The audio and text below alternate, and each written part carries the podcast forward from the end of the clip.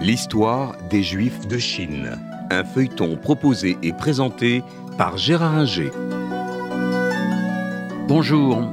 Nous avons vu le- les deux semaines précédentes ce qu'étaient les Juifs de Kaifeng, des Juifs euh, de plus en plus assimilés à la Chine au point de, de quasiment disparaître, ou peu s'en faut, euh, à l'époque euh, actuelle.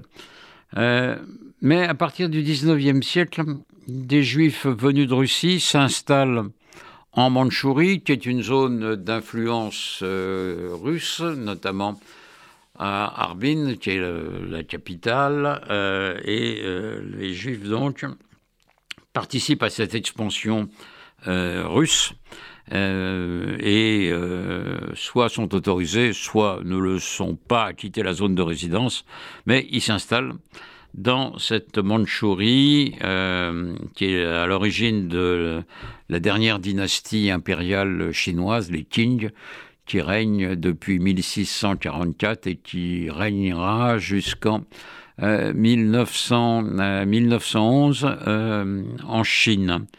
Et puis, ça c'est le côté nord de la Chine, et puis il y a le côté sud.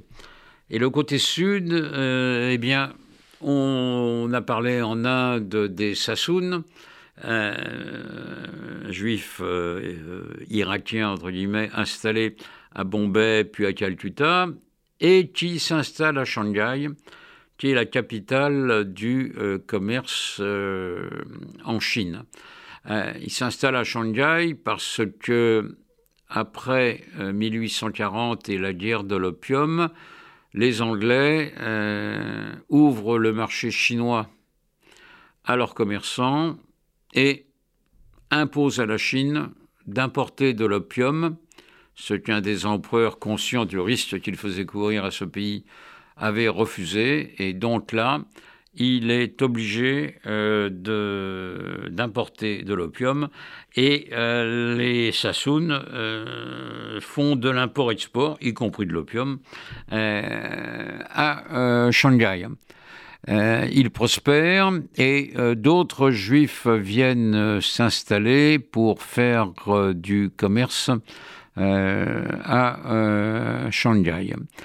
Les Sassounes dominent cette communauté euh, shanghaïenne de commerçants. Ils construisent euh, sur les bords euh, de l'eau, au bord de la rivière, plusieurs bâtiments de l'avenue qui longe la rivière qu'on appelle le et ils construisent quelques palais et hum, dominent la vie euh, économique pour les juifs en tout cas euh, de Shanghai où il y a une, à la fois une concession internationale et une concession française. Euh, les deux concessions existant depuis la chute, même avant d'ailleurs la chute de l'Empire chinois en 1911, et prospérant dans la période qui suit, qui va de 1911 à l'occupation japonaise de euh, 1941. Euh, cette occupation euh, japonaise met fin à une période de troubles en Chine.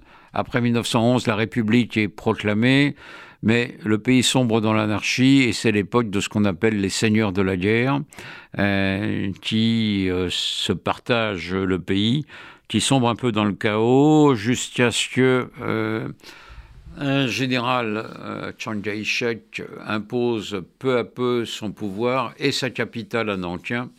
Et donc, s'il y a une capitale, il y a du commerce à faire et il y a des juifs qui s'installent également à, euh, à Nankin. Ce qui fait que quand on arrive à la période des euh, années 30, on trouve des juifs européens, russes au nord, euh, de toutes origines euh, au sud, euh, mais souvent moyen-orientaux, comme les Sassounes, euh, dans le sud, à Shanghai, à Canton, à Hong Kong, qui est sous euh, domination euh, britannique. Bref, des juifs européens et moyen-orientaux s'installent réellement en Chine, il n'y a pas d'antisémitisme, comme je l'ai dit précédemment. Il n'y a pas d'antisémitisme dans le pays et donc ils peuvent, s'ils le souhaitent, commercer librement. À partir des années 30, les choses vont évoluer et changer en raison des persécutions en Europe et notamment des persécutions nazies. Et c'est ce que nous allons voir dans le prochain épisode.